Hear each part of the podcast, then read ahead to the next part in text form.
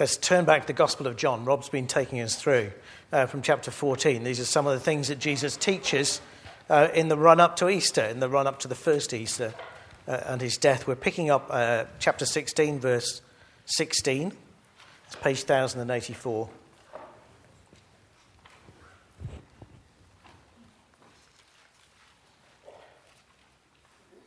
And Jesus has just been teaching about the work of the Holy Spirit, but in chapter 16, verse 16, he says this Jesus went on to say, In a little while you will see me no more, and then after a little while you will see me.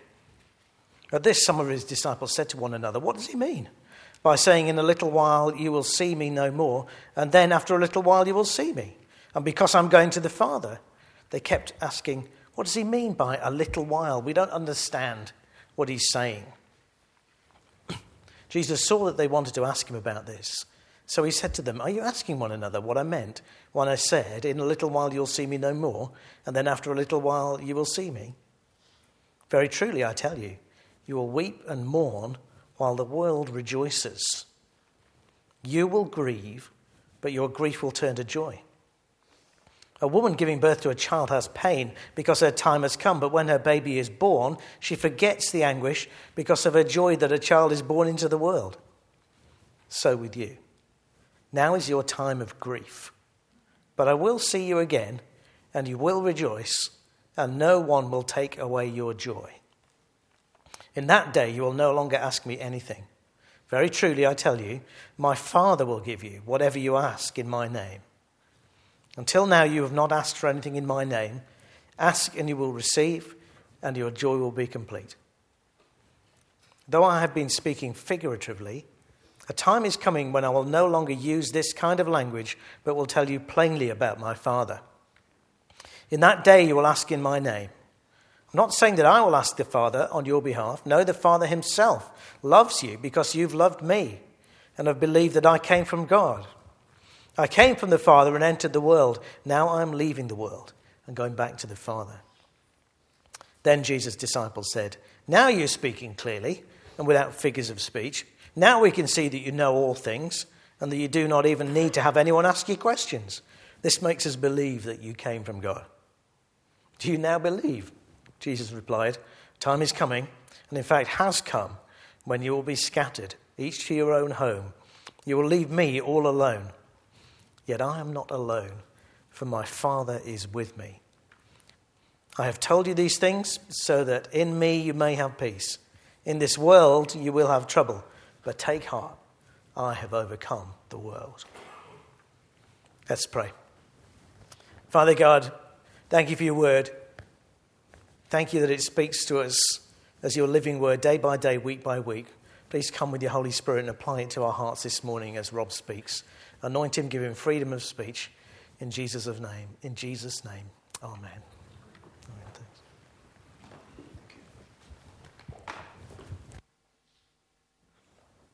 Thank you, Pastor.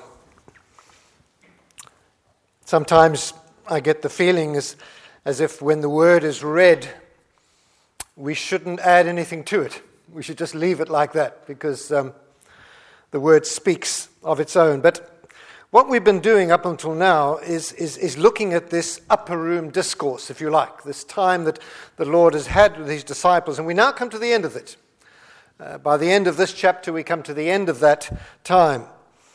And the Lord is now beginning to look into the hearts of his disciples, and he's seeing their emotions that are swirling. He's seeing a lot of confusion. He's seeing a lot of sorrow, even, and maybe fear.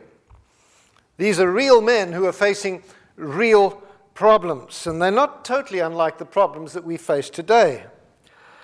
The impression that these, uh, these men at this time were totally different to you and I is a false impression. They were not especially endowed with anything at this point in time. They are men with uh, faults and, and uh, concerns just as we are today. They're fallible human beings. And in this section, the, the emotions and the sorrow and the confusion and the fear is all going to be addressed by our Lord. And there are a number of themes that come out of it. He talks about joy. You saw that word a number of times. Uh, the word love will come out, the word peace towards the end of this passage. They don't have much love and much joy and peace at the moment. But by the time he's finished speaking, we begin already to them, see them begin to wake up as they say, You must be the one then who has come from God. It's a passage which I could preach on for six or seven weeks, but I'm going to try to, in just the next half hour or so, just pull out three specific things. And the first thing I want to talk about is a principle that is worth grasping. There's a principle here that we need to grasp, and I see it in the first six or seven verses. And then I'm going to go on to talk about a promise for us to believe, and finally, a position for us to claim. Verse 16 of this chapter starts with a little bit of confusion, you might say, where Jesus went on to say, In a little while you will see me no more, then after a little while you will see me. Uh, what's this all about? The disciples certainly get a bit confused and they ask one another, What is this little while? And we need to, talk, we need to understand that because, in a sense, it's at the heart of what he's going to be talking about. We'll come back to that in just a second. Turn to verse 20 where Jesus begins now to put this all into context and explain it to them. He says, Very truly, I tell you, there's another one of those, very truly. In the old version, he used to say, Verily, verily, I say unto you. This is really, really important. You will weep and mourn while the world rejoices. You will grieve, but your grief will turn to joy. And then in the next verse, he goes and he uses this analogy of a woman who's giving birth who is filled with pain and agony as the child is being born. But when the child is born, the grief and the agony turns to great joy. Her emotions change. And he says in verse 22 then, so with you. Now is your time of grief. Of course, referring to the, the, the crucifixion and so on, and, and their early, very difficult times. But I will see you again, and you will rejoice, and no one will take away your joy. Here's the principle I'd like us to, to claim. I'm going to state it like this and then try to explain it. God brings joy into our lives not by substitution, but by transformation. God brings joy to our lives not by substitution, but by transformation. Now, what on earth do I mean by that? Well, in a sense, the illustration of the woman giving birth to the child explains it. The baby that causes all the pain is the same baby that causes all the joy. It's not a different thing. God transforms the sorrow and the agony and the pain, He transforms it into joy. In birth, God doesn't substitute something else to relieve the mother's pain. Instead, He uses what is already there and He transforms it. Let's illustrate this a little bit further. For those who are parents, a parent knows what it is like to have a young child who is desperately unhappy because, for example, a favorite toy has been broken or a friend has had to go home. And uh, the parent is faced with a choice because the child is hysterical. The choice is now do I, uh, do I fix the situation by giving them a new toy because this one is now broken, or by calling up another little friend to come and play uh, to, to stop all the crying? To transform, or do I, do I find a way to transform this experience and make it into a new experience? If a mother always gives her child a new toy every time one, get, one gets broken, the child grows up expecting the problem to be solved simply by substitution. Every time I break something, I'll get a new one. If a mother always uh, phones another little friend to come over and play as a substitute, the child will grow up expecting people to come to his or her rescue every time there's a crisis. The result, either way, is a spoiled child. You'll find it very difficult to cope with disappointing realities. The way of substituting for solving problems is the way of immaturity. The way of transformation is the way of faith and maturity. And if we ever want to mature emotionally and spiritually, we're never going to do it if somebody's always replacing our broken toys. Notice that Jesus did not say that the mother's sorrow and pain was replaced by joy.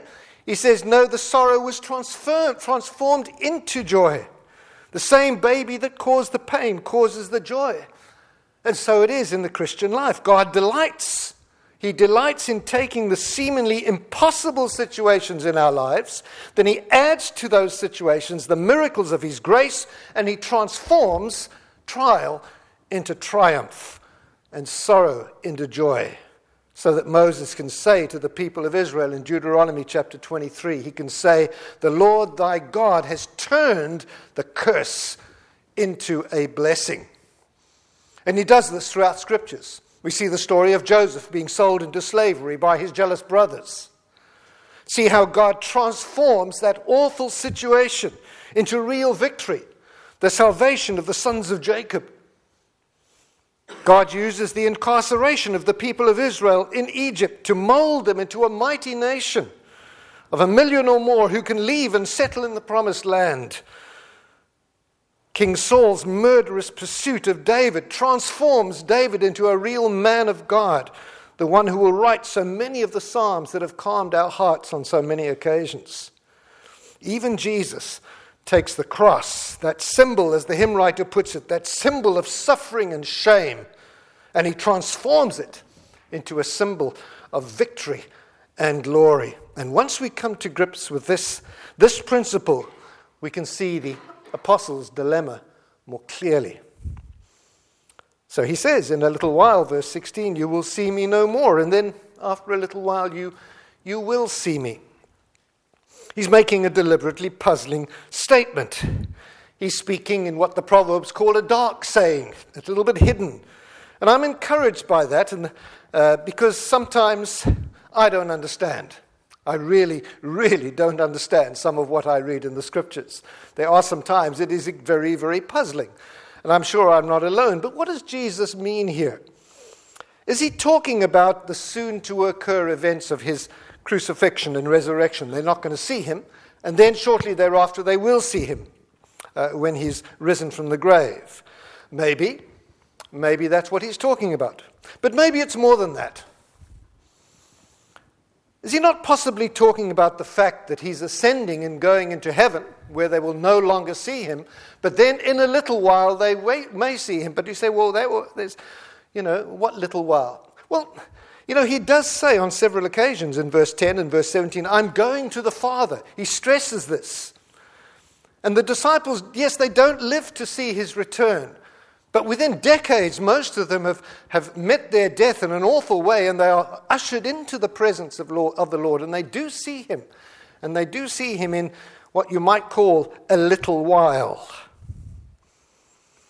In the comparison to eternity, the time that we as the church have been waiting for the coming of our Lord is indeed a little while. In fact, the writer of Hebrews puts it this way when he says, For a yet a little while, and he that shall come will come and will not tarry. It's almost as if the disciples are a little bit embarrassed uh, to, to uh, show their ignorance. So they start talking to one another. Did you see it there in verses 17, 18, that little section? They're talking to one another. What does he mean? What does he mean? What does he mean? What does he mean? And, the, and they whisper to one another. But of course, he knows what they're saying. The trouble with sharing our ignorance with one, with one another is we tend to get nowhere. And this is what's happening. And he has to step in and he has to give them the answer to their question in a little while. We might say, boy, it feels like a long time. And there are a lot of folk right now, and I'm reading it in the papers as you are, and I'm reading it in different news bulletins and Christian bulletins. There are those who feel very strongly that indeed the coming of the Lord might be a lot sooner than we think. I don't have an opinion on that. I don't know. A little while. A mother experiencing birth pains every minute may seem like an hour. Our concept of time changes with our feelings. Time flies when we're happy and it drags when we're sad. 30 minutes in a dentist's chair feels like hours, while hours enjoying one's loved one's company feels like minutes. The mother feels as though the birth process is taking forever, when in reality it may only be a little while. In Matthew chapter 9, Jesus speaks of the bride who mourns while the bridegroom is away. But in a little while, he says, the bridegroom will return for his bride, and then the church will be together with him forever.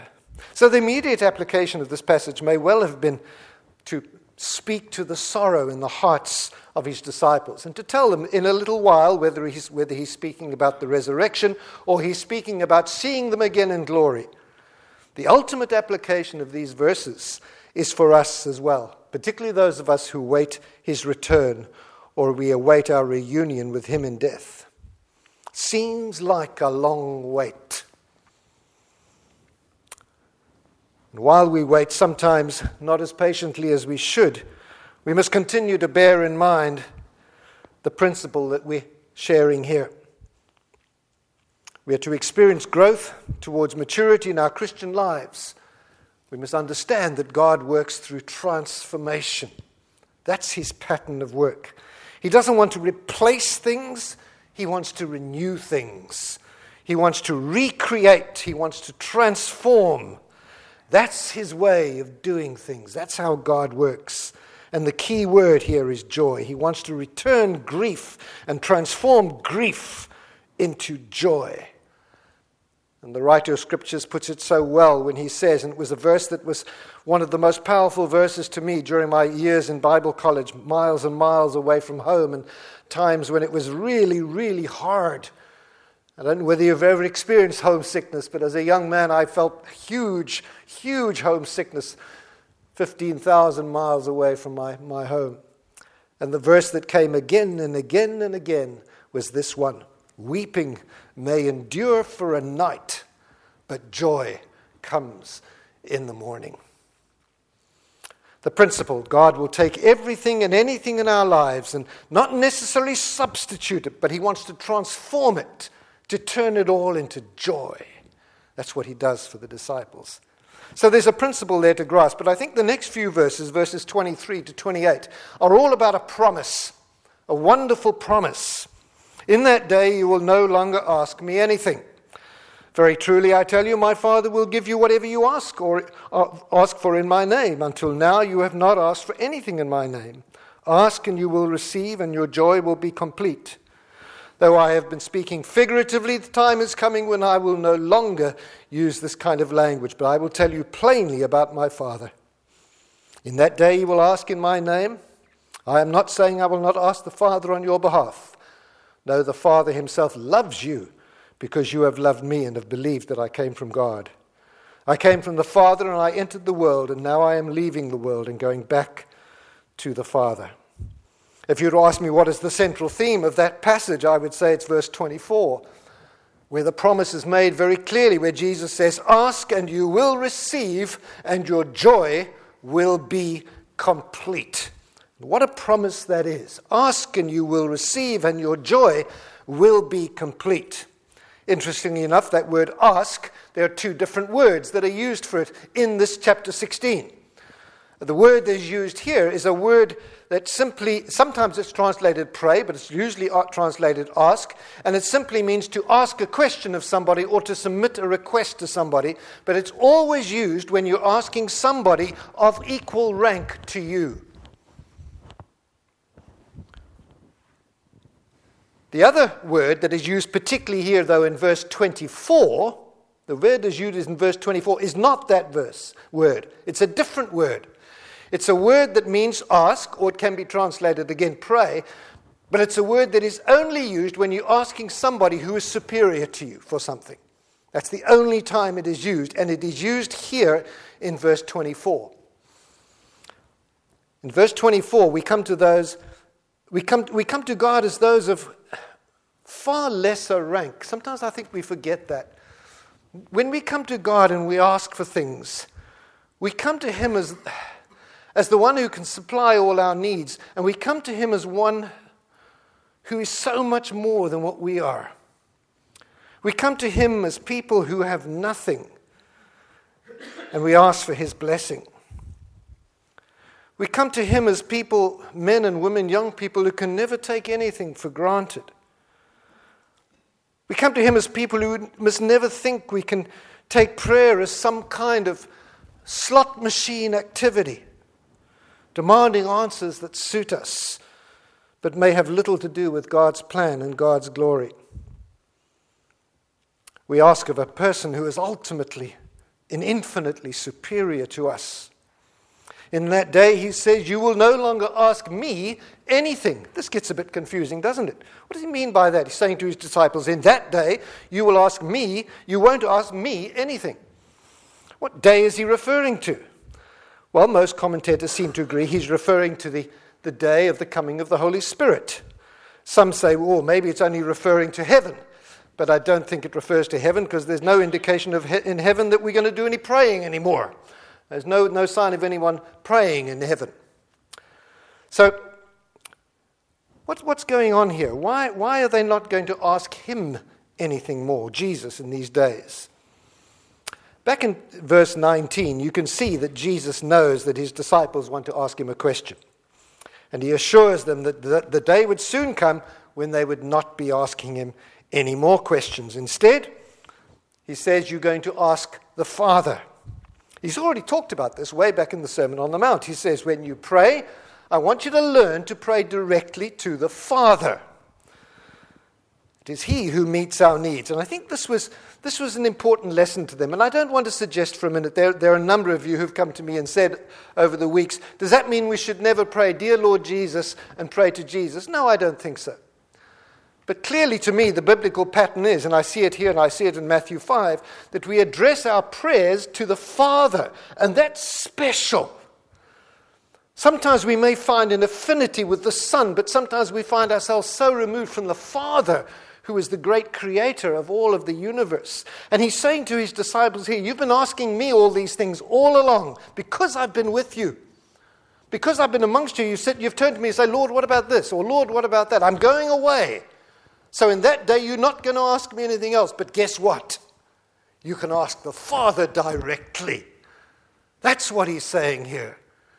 And that's what he's saying to us this morning. How wonderful is that? That we can address our prayers to the Father directly because our Father loves us and loves to hear our prayers and wants to meet our needs. While, they, while Jesus was on earth, he met their needs.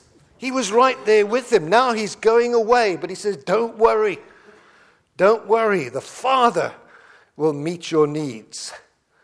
That's the wonderful promise. We have the privilege of praying to and being heard by the Father Himself. Somebody asked me just some time back, when you're praying, what do you think of? When you're praying privately or in a group or maybe even in church, what do you think of? And that was a difficult question for me because I couldn't really answer it all that well. Because when I pray personally, and I'm not saying this is a pattern for anybody else, I have in my mind my own picture of God. I couldn't even begin to describe it to you, but I, I have this image in my mind of God the Creator, this mighty, mighty person. And when I, when I pray, that's all I think about. I try to get my mind away from anything else except this concept of God, the Father, the Creator and address my prayers to Him, and therefore use the kind of words that I believe are the kind of words that He would want to hear. But in that, in that picture of God, I, as part of that picture, I see the Lord Jesus. And I see the Lord Jesus in his ministry as my high priest and my advocate, almost saying, Yes, Lord, you can grant that one. That one's a good one. Yeah, he kind of is ministering on my behalf. I can't explain it fully. But I address my prayers to the Father because He is the one now who can grant all of those prayers. But I know all along that Jesus is there. And that's how I kind of think it through. In verses 25 to 27, Jesus explains to His disciples about a whole new situation.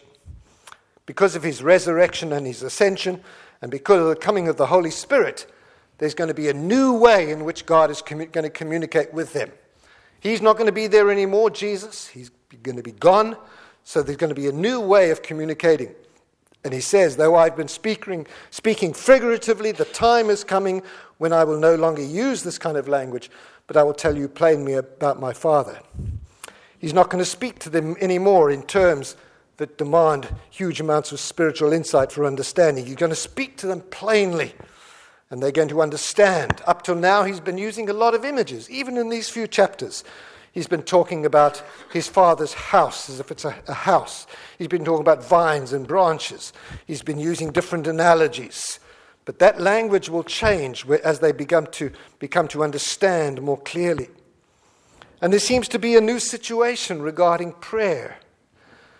In verse 23, he's already intimated that he's going to be with the Father and his ministry will be as our high priest making intercession for us. And I just go to Romans chapter 8 And this is, this is, this is critical, I think. Where Romans, Paul, speaking to the Roman church, says this Who then is the one who condemns? No one. Christ Jesus, who died, more than that, who was raised to life, where is he? He is at the right hand of God, interceding for us. That's the kind of picture I have in my mind when I pray. Christ at the right hand of God, interceding, helping my prayers. Hebrews chapter 7, the writer says, Therefore, he is able to save completely those who come to God through him because he always lives to intercede for them. Although he is gone and the disciples will see him no longer, he will always be there as their high priest to give extra grace, to help. And it's the same with us. He's there to give us this extra grace to help us when we sin. He's there as our advocate to restore us when we confess our sin. And He ministers even now in heaven on our behalf, making possible our ministry here on earth. He continues to empower us through His Spirit. And I'm starting a new study uh, after Easter on the book of Acts. I've studied on a number of occasions, but I'm going to do it again. Um, and it's a, it's a wonderful study. Uh, uh if, are there any of you who are saying, you know, I'd really like to tackle a particular book and I'd like to study something? Get your teeth into the book of Acts. It's one of the longer books, so it'll take you a while. But it's a study that, in which you will discover how entirely the early church depended on prayer for its very existence. They believed in the promises of God and they simply asked God for what they needed. And I believe that such a study and such practice would do the church immeasurably good today if we were to review regularly what Jesus teaches about prayer in these chapters and we, and we read in the book of Acts.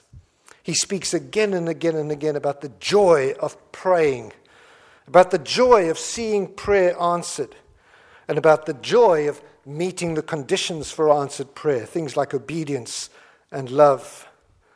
And I was just reading a biography. Um, I read about seven, I don't know about, about you, but do you read one book at a time or do you read like I do, seven books at a time? I've got a pile of books next to my bed this high, and I'm reading all of them.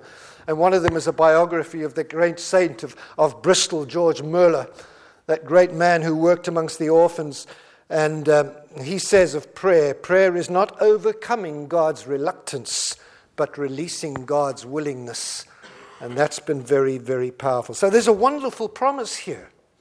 There's that principle to grasp that God wants to transform our sorrow and, and turn it into joy. And there's the promise here that we can pray and we have direct access in our prayers to God the Father, the creator of heaven and earth. And Jesus is there to support those prayers. And the Holy Spirit is there to encourage us to keep on praying. It's no excuse. And finally, there's a position to claim, a new position that we should be claiming. Verse 29, I'm just going to read a few parts from 29 to 33. Then Jesus' disciples said, so they speak again. They haven't spoken much in the last few, few chapters, have they? But here they speak again for the last time in these chapters. Uh, the disciples said, Now you are speaking clearly and without figures of speech. Now we can see that you know all things and that you do not even need to have anyone ask you questions. This makes us believe that you've come from God. Do you now believe? Jesus replied. A time is coming and has in fact come when you will be scattered, each to your own home. Yet I am not alone, for my Father is with me. I have told you these things so that you may so that in me you may have peace.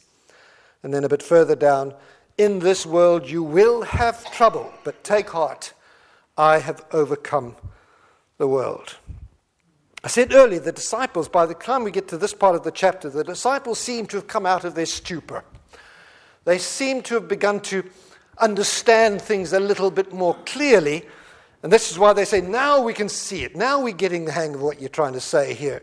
And they make a wonderful statement of faith. This makes us believe that you came from God. They claim that at last they understand what he's been teaching them. Now, of course, this claim is a little bit presumptuous because they don't quite understand everything just yet. future events will show, uh, for example, that they still haven't really grasped this idea of resurrection. Because when he first rose from the dead, what did they think?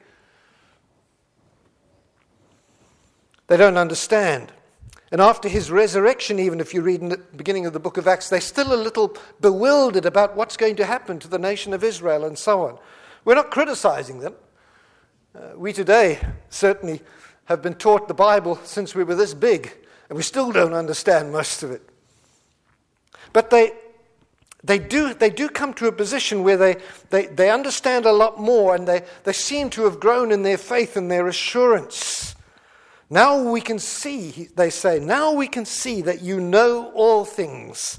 And you do not even need to have anyone to ask you questions. This makes us believe that you come from God. It's a staggering statement of faith.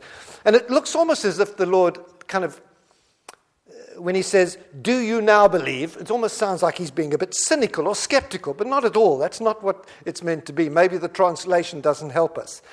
What he's really doing is, is saying with gracious acceptance, he's saying, So now you do believe. Thank God for that. That's wonderful.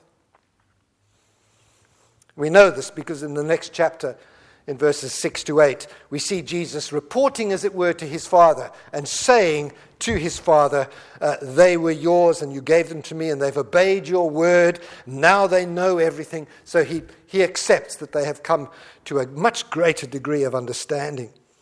Jesus shows real confidence in his disciples here and their understanding of the basics of the faith. And he's quick to approve the growing evidences of their faith. But and this is the but. It's possible to have faith and understanding and assurance and still fail Him. Unless we put our faith into practice, unless we apply our understanding and rest on our assurance, we're going to fail when time of trial comes. And that's exactly what happens to these disciples very shortly after this. Jesus warns them what's going to happen. He's already warned Peter specifically, back some chapters, that he's going to deny his Lord three times before the dawn on that Friday morning. And it is not John, but Matthew who has Jesus quoting the Old Testament when he says, I will strike the shepherd, and the sheep of the flock will be scattered. They will disappear, as it were. It should have been a warning to Peter not to follow so closely when Jesus was arrested. Jesus knew it wasn't safe for them, and he told the temple guards to let them go. But if Jesus has promised us one thing, one thing, he's promised never to leave us alone. I will be with you, he says in Matthew 28, verse 20. I will be with you until the very end of the age. The disciples are quick to desert him. We know that. Peter does deny him. Peter, James, and John go into the garden with him. They go that far, but they can't stay awake. They desert him even at that time. And yet, even in his distress and his own sense of desolation, Jesus knows that the Father will never desert him. He says in this passage, Yet I am not alone, the Father is with me. What an awful experience it must have been for, for Jesus on the cross when, in that one moment, just that one moment, and I don't know how long it took, when Jesus quotes from Psalm 22 and he says, My God, my God, why have you forsaken me? For that one moment, he feels desolation. And I don't understand it all, I really don't, but it seems as if in that moment, in a very brief passage of time, as the sin of the world was laid on his shoulders, it seems that his own father could not look upon him, and momentarily he was separated, as it were, from the Father. And what an experience that must have been from him, from the one who had been eternally with his Father. But I look at that, and I look at the way we, we ourselves uh, desert him. And I say to myself, in that moment, when Christ felt so alone, he felt alone so that we might never have to feel alone. And I try to sum that up for myself. In that moment, he was alone so that we might never have to be alone. He was forsaken so that we might never have to be forsaken. I'm still getting, still getting the hang of that. And right at the end of the chapter, and I'm almost done, verse 33, he kind of sums it all up. He sums up, in fact, in many ways, the whole of thir- chapter 13 to 16. And he says, I have told you these things so that in me you may have peace. In this world you will have trouble, but take heart, I have overcome the world. And so, right at the end, the message is very, very clear that his disciples will be able to find peace in this world of tribulation. And notice the deliberate contrast here. This is why I say this is about claiming a new position. Notice the difference between this. In me, you will have peace. In the world, you will have trouble. In me, you will have peace. In the world, you will have trouble. This is the promise that we need to claim. And it's the new position in which we need to occupy. We are this morning in Christ. And what does that mean? That means we can overcome the world. We are in Christ. The word peace, shalom, is a word which has many, many meanings. And one of the meanings is it, it's the possession of adequate resources. You have everything you need to succeed. That's what the word shalom tends to mean. And indeed, in Christ, we have all the resources we need to be overcomers in this world. And this peace demands not only adequate resources, I believe peace also depends on, on appropriate relationships. Because spiritual re- resources depend on spiritual relationships. Being in Christ is absolutely the key. Because in, in the world we have nothing, but in Christ we have all we ever need. You know, believers tend to be grouped, I think, into two categories you get Christians who are overcome, and then Christians who are overcomers. And you've met both, and you've been both. So many Christians I hear, not, not, not speaking about folk here particularly, although once or twice I've come across it. Christians can sound so terribly overcome. You say, How are you today? And they say something like, Oh, I'm bearing up. It could be a lot worse, I guess, or I really shouldn't grumble. I'm sorry, but that sounds more overcome than overcomer to me. John, writing in 1 John chapter 5, verse 4, says this This is the victory that overcomes the world, our faith, even our faith. The world wants to overcome us. There's no doubt about that. I felt that. I tell you, my brothers and sisters, I felt that over the last six or seven weeks more than I felt in my entire life. The world wanting to overcome me through all sorts of uh, physical pain and ailment and all sorts of temptation. And yet, the victory that overcomes the world is found in our faith. And Satan uses the world around us to, to pressurize and to persecute us. And the world shouts at us loudly conform, conform, conform. Doesn't want us to be any different. And yet, when we yield ourselves to Jesus and we put our trust in Him, He makes us overcomers. And we are no longer just overcome. And I believe we're here this morning as we get closer and closer to the celebration of that wonderful time of Easter and the resurrection. We're here today to claim a new position in Christ to be overcomers in Christ, to claim victory. Reportedly, through these passages, Jesus says, Be of good cheer. Nowadays, we say, Cheer up. There's so much to cheer up about. We have His pardon, we have His power, we have His presence, we have His victory in this life and the next. So I say to you this morning, cheer up.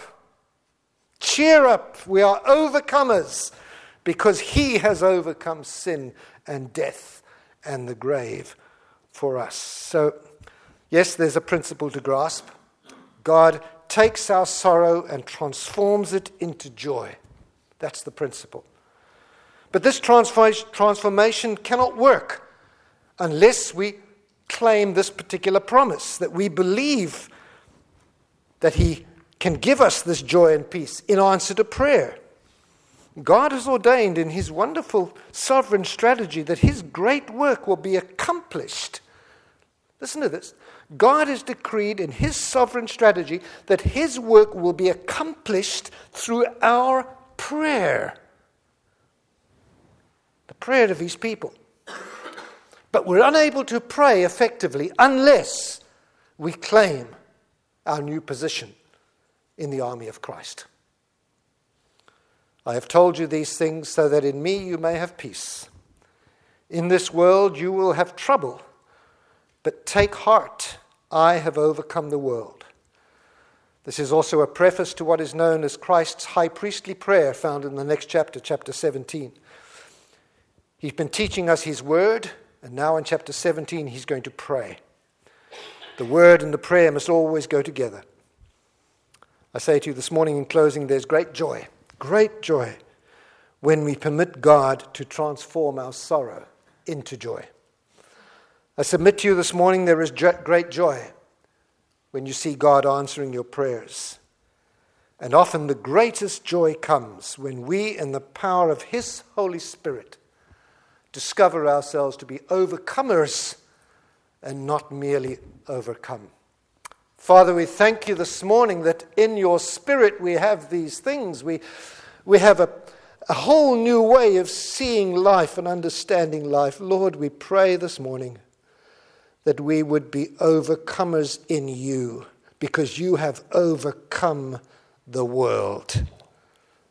We give our hearts to you this morning and say, Lord, be an overcomer in our hearts. Give us victory, we pray, this week for Jesus' sake. Amen.